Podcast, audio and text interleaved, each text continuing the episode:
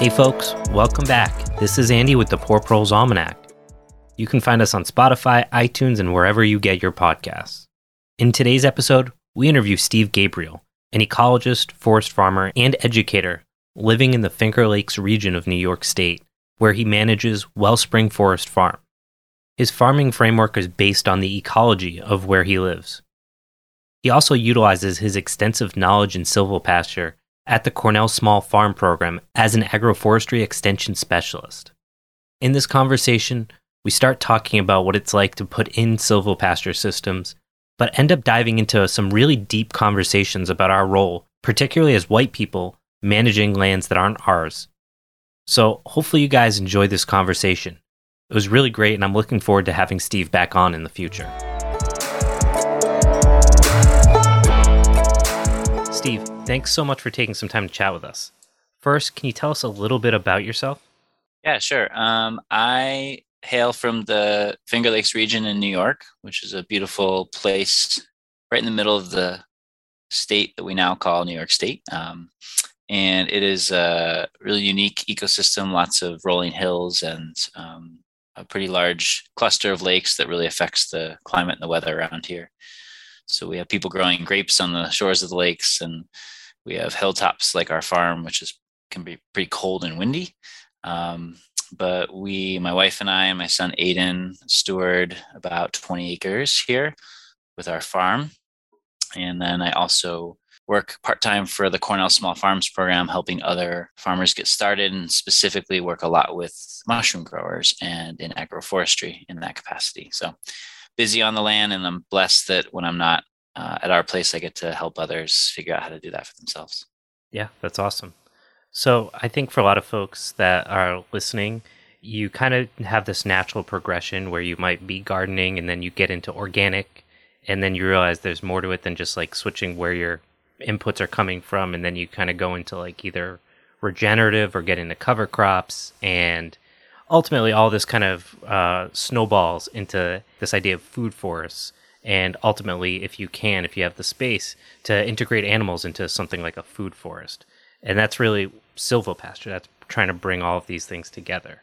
And in this kind of model you can stack a lot of different things. I know you just spoke about mushrooms and i know you do uh, you have livestock and a few other things. So could you talk a little bit about your evolution into silvopasture and how you decided to write your two books, Farming the Woods and Silvopasture? My evolution was, you know, first and foremost being a child and like a lover of the forest. Um, and feeling, you know, comfortable there, feeling safe there, having just a lot of great experiences up into, you know, my teens in in the woods. Um, and so so for me, like getting into college years, it was a, a question of like, well, how do I spend as much time as I can in the places I like. I didn't really like, you know, desks and computers and um, and the idea of working a 40 hour week job, you know, it's like I, this is where I want to spend time. So what does that look like? And and so for me that led me to at first like um, getting a lot into outdoor sports like, you know, rock climbing and hiking and backpacking and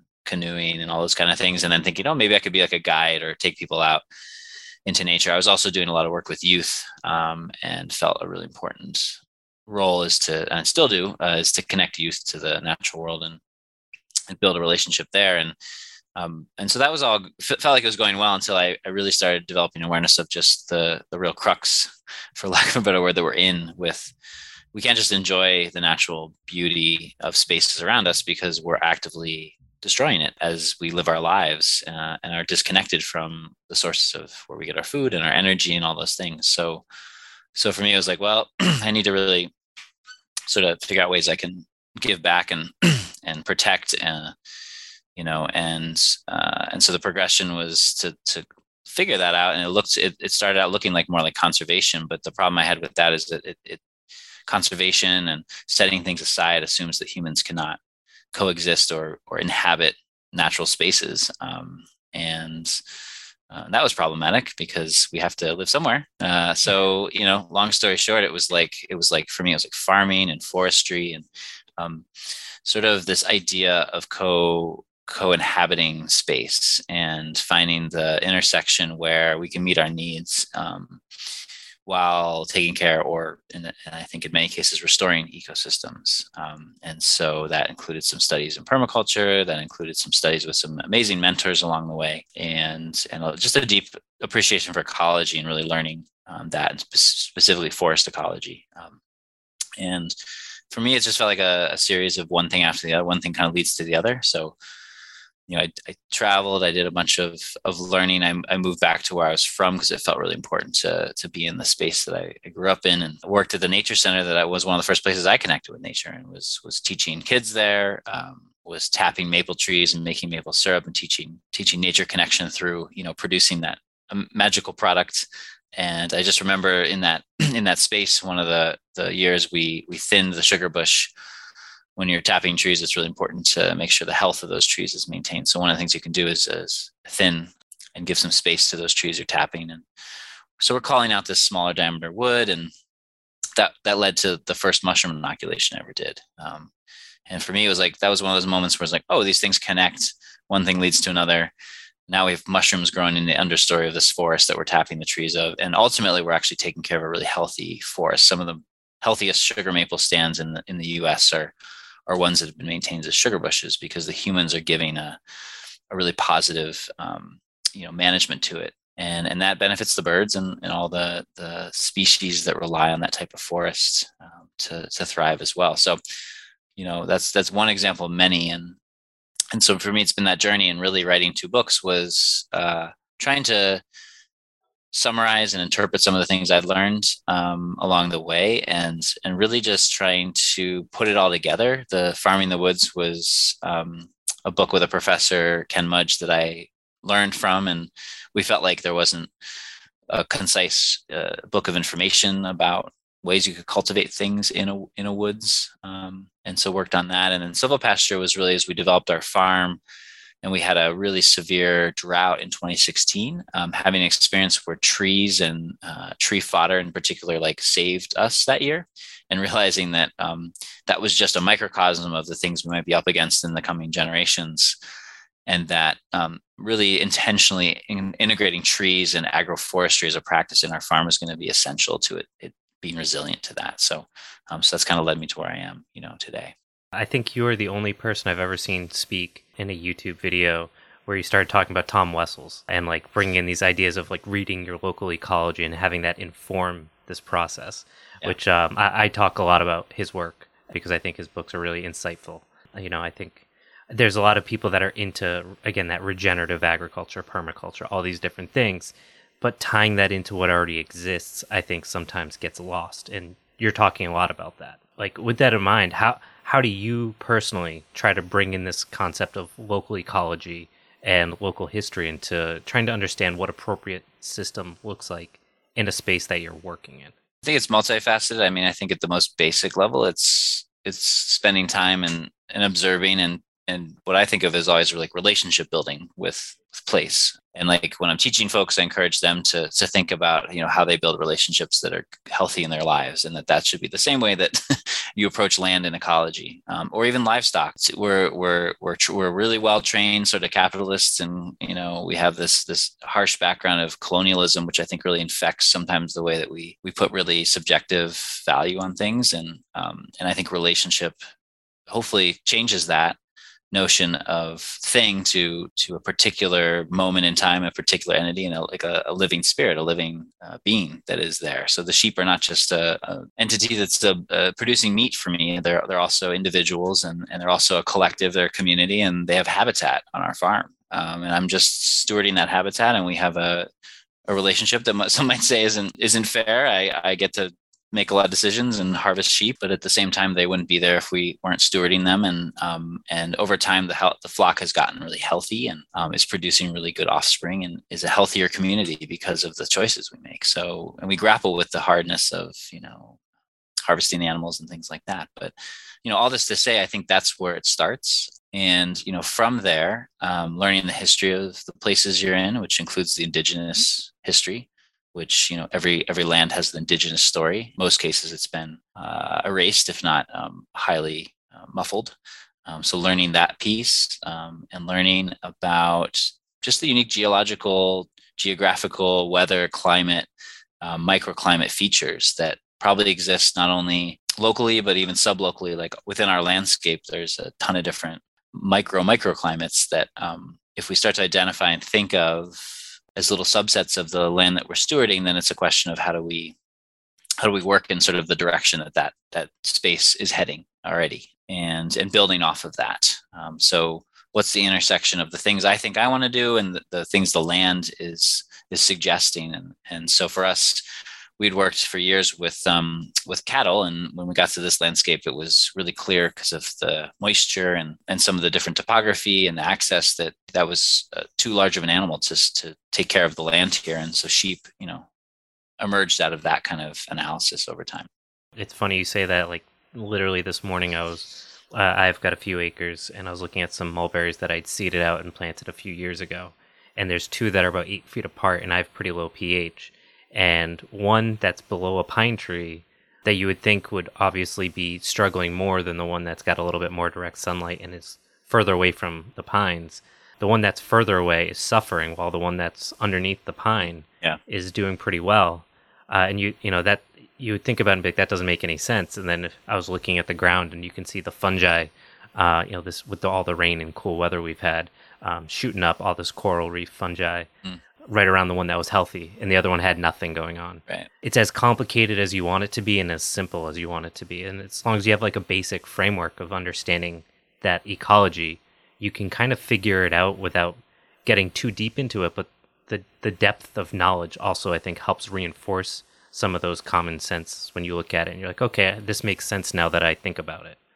Mm-hmm. And, and that process, thinking small and also seeing the big picture, I think sometimes gets lost and a lot of the more um, static understandings of uh, like permaculture design classes, where you might just go in and say, "All right, this is your site. You've done the topography. This is your eco zone. Uh, you know X, Y, Z," and then you're just going to go plug stuff in. Yeah, it, it's a little bit more complicated than that, and more informed by what's already there.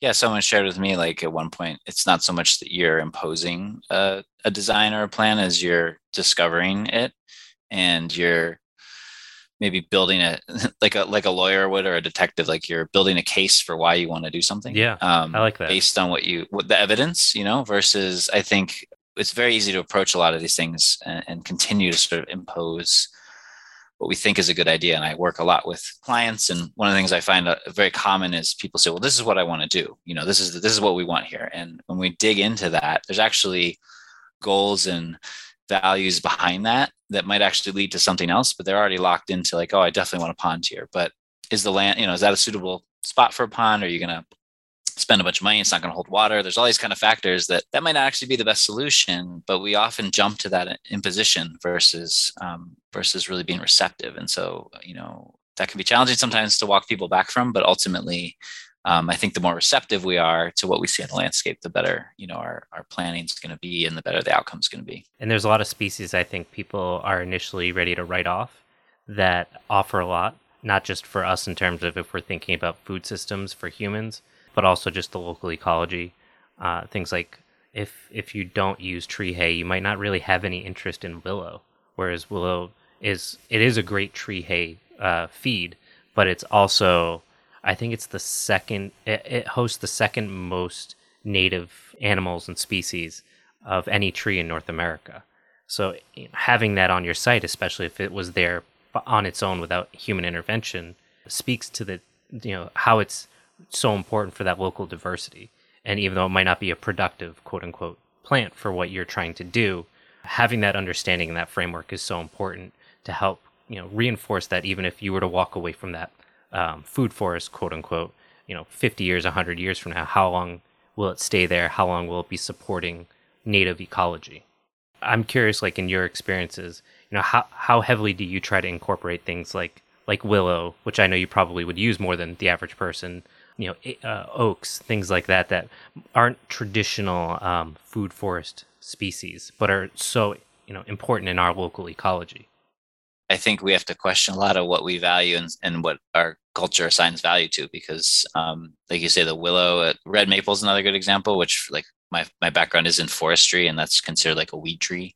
Um, we've we've created the conditions for red red maple to thrive in in the northeast us um, because of the sort of high grading logging that's happened and that red maple is incredibly adaptive to um, to that sort of um, practice and also just the climate changes so sugar maples definitely have a harder time um, as as things are happening. And, but red maple has the most um, uh, flowers of any flowering tree early in the spring, and along with willow are like these two essential early food pollination sources for people, right? So, so I was raised to, to be told that you know this this species or that species doesn't have any value, but it's there. It just may not be in the certain framework that someone has, has imposed. So I always, you know, think about and try to encourage well what is the value in this uh, that i may not know about and i can learn about um, and also just like um, maybe it has inherent value or inherent right to exist because it's there um, so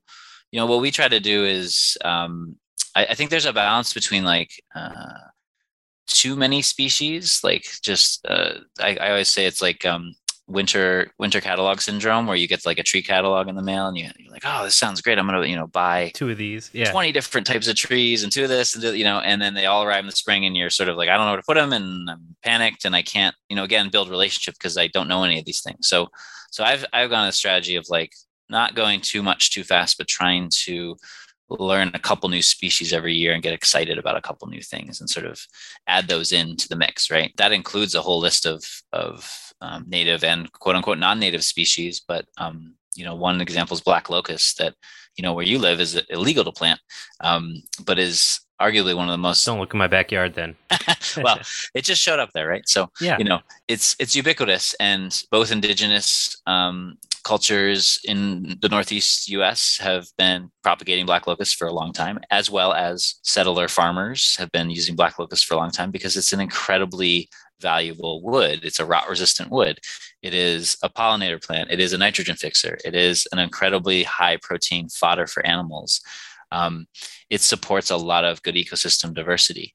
Um, but uh, people put it on an invasive species list at some point, and then it, it I, I get eyebrows raised all the time when I start to talk about black locust. But when we start to check off all the all the positive benefits, it has a place in the ecosystem, uh, probably in a managed ecosystem, because it does tend to spread by roots and create thickets, which if you want to control nature is is frustrating. But for me, it's just creating more abundance and more management. So now our initial locust plantings are now becoming little thickets, but our sheep and their browse tendencies are helping to manage those. So they're not sort of out of control or not moving into spaces that we don't want to, you know. So it's important to to nest that in a context, right? Like certain tree, uh, if I didn't have grazing animals, I might not want to put black locust on if I wasn't ready for that kind of management. But um, we're really into the birches and the oaks and the willows and sort of thinking about what's the mix of of species that we can introduce because we have a clear idea of what they what they perform, and then also just adding ones in that that we think are just cool and, and want to see see and we get a bunch of those surprises like you're saying with the mulberry other things like that's an important thing is just to kind of stick a couple things in and see what happens too Hey there, it's Andy from the Poor Proles Almanac. Thank you so much for taking the time to listen to our podcast. As you can probably tell, this content involves extensive research and editing to release weekly episodes.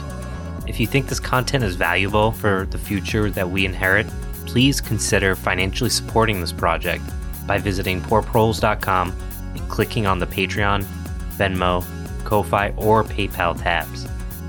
Every dollar helps offset our costs for hosting the podcast content and helps offset hundreds of hours of work put towards this project monthly. Thank you for supporting us by sharing, liking, and donating to this project. Together, we can build a better future. From an outsider's perspective, I think there's a lot of assumptions that we know a lot more about ecology than we really do. You know, tree hay is a really great example. You know, it's something that humans have done for thousands of years.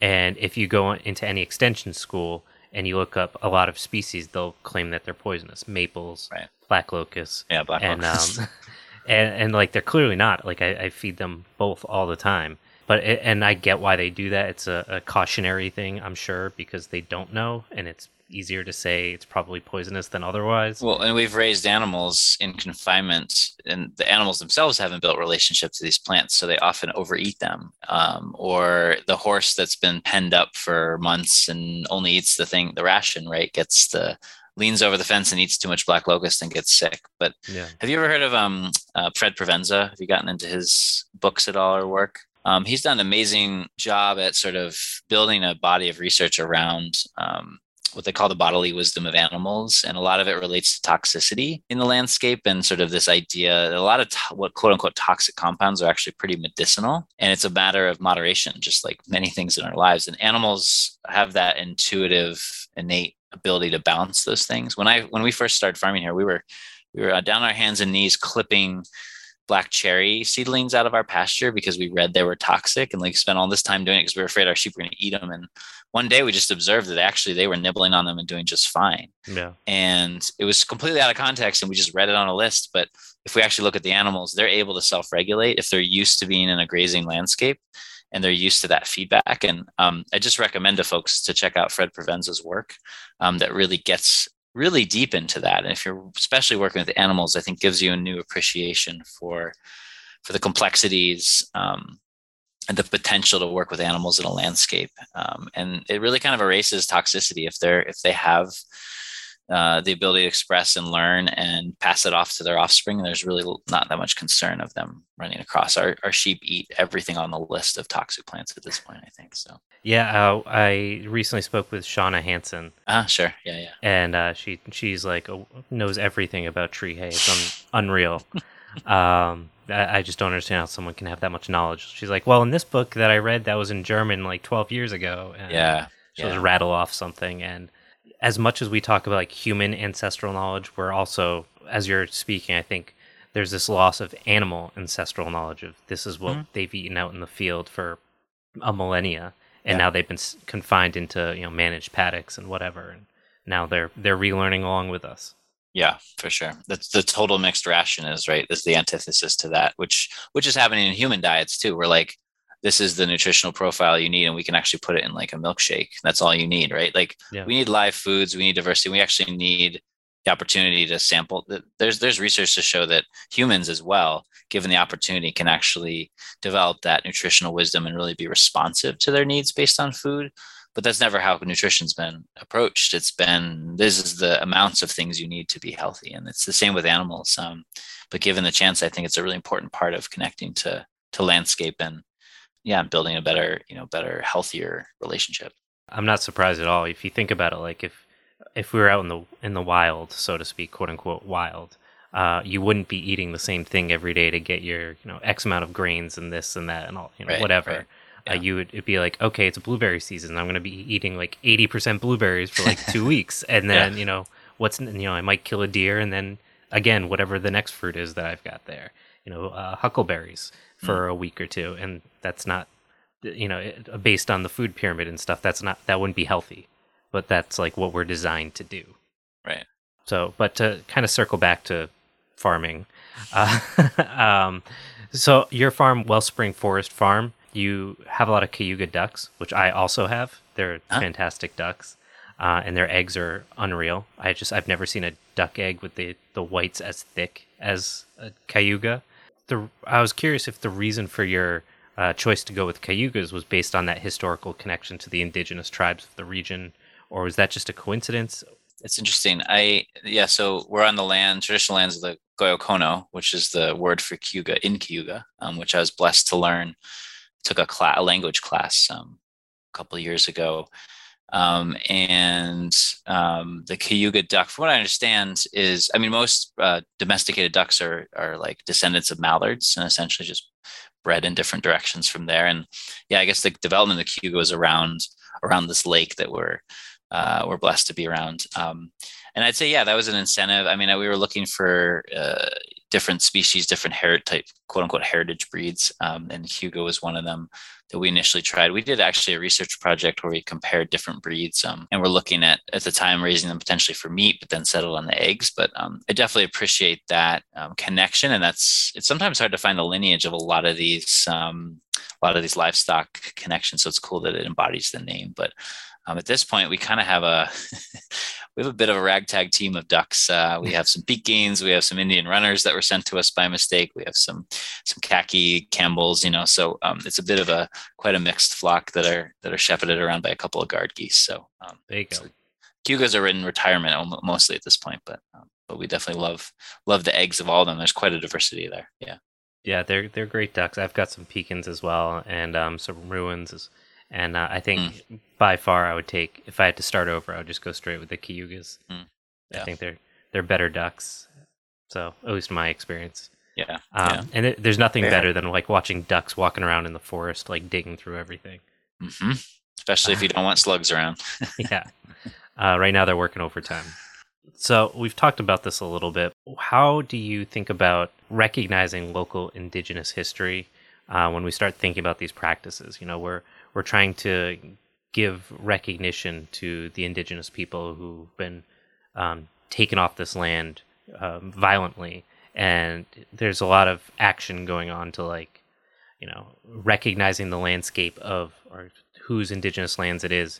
But as as people that are actually stewarding the land, how do we really incorporate this ethos into what we're doing and doing more than just like giving lip service to uh, you know these these indigenous people yeah it's a great it's a great question. I think it's a bit of a it's a bit of a journey. It's not there's not a, a, a clear concise uh, answer to that. Um, so for the, what's looked like for us is is first trying to maintain presence and awareness and bringing that into like our daily our daily sort of existence. Um, and it was it's been really powerful to to learn not only the name of the people whose land we inhabit um, but also learn it in their language and be able to speak that. And um, there's you know resources to help people there's a, a website it's like native-land.ca i think that's like a google maps website where you can it's it's it's really cool because it started out just in North America. Now it's like in South America and other parts of the world where where land is being named for the the people who have traditionally uh, been its inhabitants, and and so that's a great way to start. And and in learning how to pronounce and say it, um,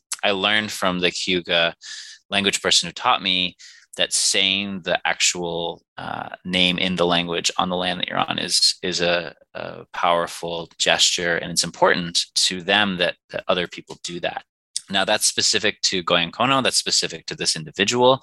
I think it's really important that we don't generalize about indigenous cultures as a whole. We've done a wholesale job of that, especially in the US, of sort of lumping them all together, and as well as that no individual necessarily speaks for, for their entire community. And that's really important as well. So this one person, you know, said this is what's important for us in this time is is being able to say the name and reverberate that, have that in the air and in the water is important.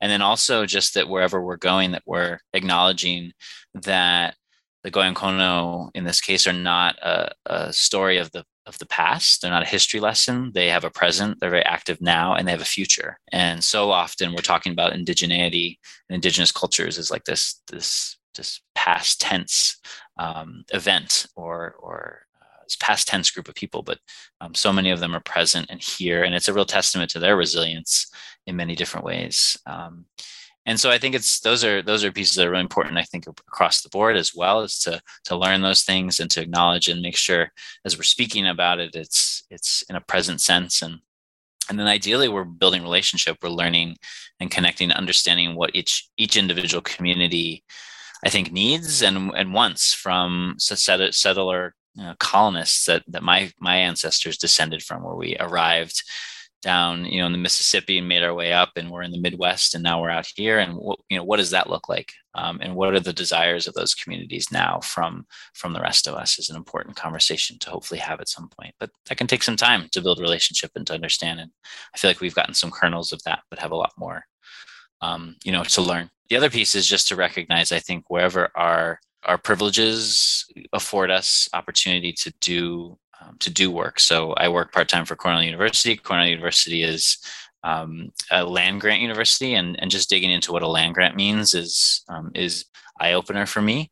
And Cornell's endowment is not only benefiting from lands here in the in the, what we call New York now, but also um, many Ojibwe territories and others in the Midwest and Minnesota and places like that. So just really tying all these deep connections together, understanding that this is a fabric that threads through a lot of institutions, a lot of things that we're connected to, and that after we learn, we can actually think about ways to leverage that privilege and power to do some of the healing work. But I think personally, keeping in mind that the healing work is is probably multi-generational in the same way that the, the, the pain inflicted has been multi-generational. So it, it, needs to be built in and embedded into the, the sort of slow work that we're doing alongside the ecological work on our on our landscapes.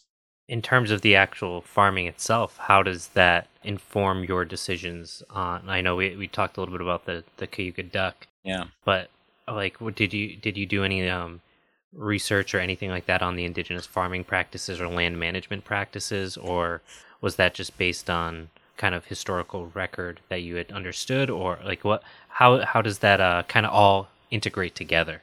Yeah that's a great great piece and um for me i've been lucky. One of my mentors and close friends is a is a forester here in the finger lakes um, named mike DeMunn who was raised in the seneca community. Um, so that's one of the the Cayuga and the seneca are, are part of the six nations that often known as the iroquois but uh, more preferred to be called the Haudenosaunee Confederacy that is really encompasses a lot of New York State. And so just in in in that um, learning learning forestry and learning forest stewardship and planting trees and, and basically creating landscapes that are supporting forests and supporting clean water are actually a really powerful way to express indigenous land stewardship um, without calling it that myself. Like that's not something i'm claiming. I'm just saying those are values that have been translated to me from from folks from those communities that those are actually important things versus you know maybe growing out we've grown out some corn that that mike had um, that has a long history. We've grown some of that on the land and learned some of the specific cropping systems. Um, our work with maple syrup is really tied into a very long understanding of the cycles and the harvest, and um, and that's a practice that very much has a long history here.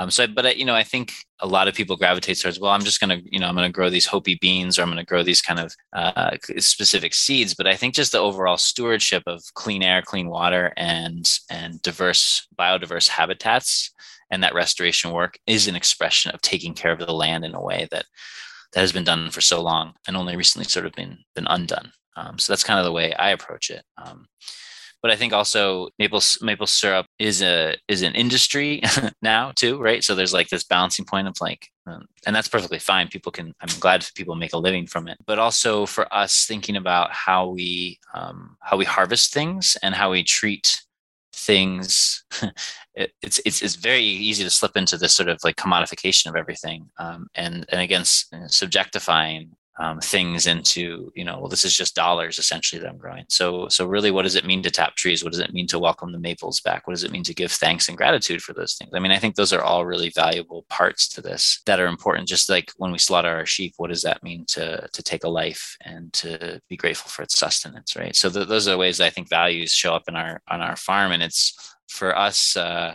a lot of just sort of undoing what we feel like we've been trained, which is sort of to be good, good capitalists and sort of like, like not have that connection relationship because it's painful or it's, you know, it's not productive in some way. Um, so, so that's, that's how I think it shows up in a lot of our farm. Yeah. And I think like with, with like tapping the maples yourself, one of the things personally for me that's really important about that process is recognizing place and time. And mm-hmm. I, I think that yeah. gets very lost in the commodification of whether it's maple syrup or anything else. Right. Uh, it's something that I think humans, uh, especially in 2021, post the beginning of COVID, you know, even before that, um, it's such an important thing that we don't we don't have the words for the most part to really understand and to articulate, and mm-hmm. it, it manifests in all these other different ways, whether it's uh, you know pumpkin spice season or whatever. Yeah. Like it, yeah. it, it comes out in all these different ways because we don't really understand it, but it's like very primal, a part of who we are as humans. Absolutely, and I, maple is a real. I mean, that's the thing I've been doing the longest, and it's something that's tied me to the seasons. And it is it is such a th- thermometer and a barometer of what's happening in in a specific year and a specific time. And I value that relationship so much to see the change. And even if you know, I really encourage folks, even if they have a tappable tree in their backyard and they just tap one tree and just drink the sap. That's actually my favorite thing is drinking sap every spring. And and just taking partaking in that ritual and that understanding of that real reflection of what's going on i think is really really awesome. And it can trickle into into other other things as well but i, I think it's right. We know we, we're, we're often lost in the sort of seasonal or the the holidays or the rituals that might tie us more. And i think we have to find a balance between you know appropriating other examples of that but just creating our own uh, ways to tie to that. And for us like we harvest garlic now every year you know and there's a cyclical cycle na- nature to that we we harvest all our own firewood and we're curing the firewood this year for 2 years from now and just being tied into those cycles i think is is really valuable without having to um, necessarily put specific customs to it, but just thinking about that as a way to tie us to the land and tie us to the seasons and hopefully tie us to the generations. Because I think that's ultimately where we need to head is that these these practices are not just a single generational thing when then we sell the land someone else does it like that's a very yeah. new construct i i think our cultures were all inherently sort of multi-generational and that's an important aspect of something to rebuild yeah and you say culture and that's an interesting word choice because when we talk about all these things that we're doing, tapping maples, uh, growing, raising sheep, whatever it might be, uh, the, all of those inform our foodways, and our cultures come from our place because they come from our foodways. Right. And so all these things, this this sense of identity, all comes back, and it's only been in the last couple generations where we haven't had those intimate connections with place and food, uh, where we've become disconnected from it um, whether through I mean, immigration's always existed, but more so under the ease of you know with the internet, where if you move someplace, you can stay in touch with your family through screens or whatever it might be. Between that and our food system, where we nobody knows their farmer, and if you do, it's because you're rich. Like it's just the way it is, uh, and, and, that comes with its own challenges. But I, I think like all of this kind of com- I don't want to circles back to, but it all orbits around this one big component uh, moving forward, which is climate change. And how does climate change play into this idea of how do we how do we honor indigenous knowledge and indigenous practices while also preparing for a future where those those landscape practices may no longer really be applicable because of changing climatic patterns, temperature, and, and so on. Yeah, I mean, maple sugar is a good example, right? Because the, the, absolutely the projection is that the sugar maples will continue to sort of shift northward, so to speak, and not we're, we're already seeing very unreliable se- seasonal changes. Um, but sugar maple seeds need a certain number of cold days of stratification, days below freezing, in order to germinate. And so we're already seeing a decline in sort of regeneration of sugar maple, which is compounded by deer, which is compounded by insects and all the kind of things that are happening. So change is happening. That's inevitable.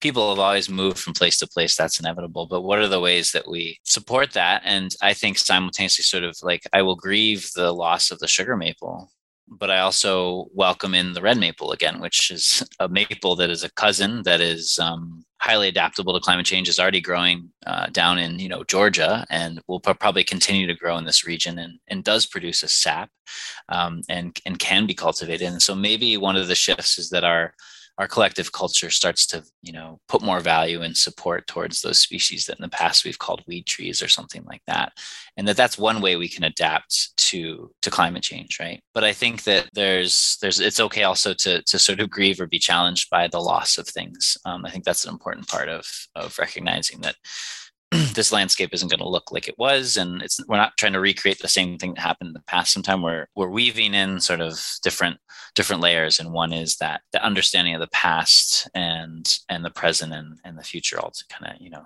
all kind of together. So i think that's an important part as well. Um, my friend is a, a filmmaker and he he created an amazing film series called inhabitants that that's recently come out and I just want to mention that because when we talk about climate change, we talk about indigenous sort of stewardship of land. That film has some amazing examples from across the US of indigenous tribes who are engaged in really deep practice with land stewardship and are adapting to climate change and are really powerful templates and examples for the rest of us to learn from. So I think that's another piece is that settle, settler sort of colonial, you know, Eurocentric cultures don't have a lot of history of adapting to a place over thousands of years. The indigenous people do. And that I think an important part is is how do we respectfully learn from those cultures which have that track record and that understanding. And that film really provides some great examples of that. Um, and I think that's a conversation that we really need to dig into if we really want to be serious about the future, because um, we really don't have a roadmap. We're definitely not headed in a in a clear direction right now, and we need, I think, everybody at the table thinking together in a in a respectful way about you know how we can make this work. I, I do know that trees and forests and what we call agroforestry is part of that solution but really agroforestry is just a modern term for an indigenous land practice in many ways. We can look to those patterns and say yeah maintaining tree cover uh, maintaining uh, different diversities of this densities of tree cover deep forest and open field and savanna like forest and planting food forests. These are all ideas that many people are returning to and feeling like they're new but they really have you know very deep traditions around the world. And so we could learn a lot from folks who've been stewarding those for for much longer than we have. For folks that enjoyed hearing what you had to say about the subject of silvopasture, which we really didn't talk too much about, to be honest. Where can they find your work? Or I know you've got two books. Do you have anything new coming? Or, are, you know, where do you recommend folks buy those books? Uh, anything like that. So we have our farm website, which is wellspringforestfarm.com.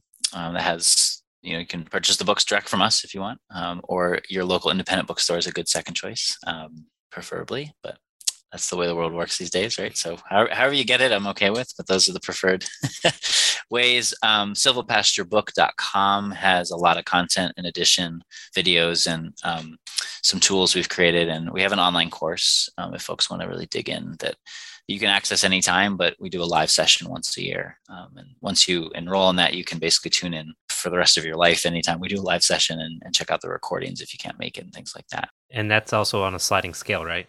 Yep, it's on science scale. Yeah.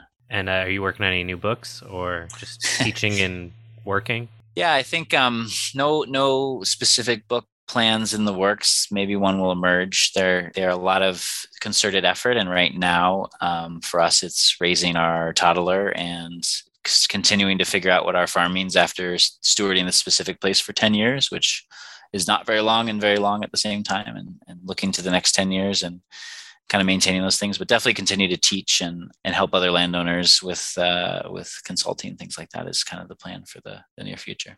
Cool. And do you have any social medias? Yep, we're just at Wellspring Forest Farm on Instagram mostly.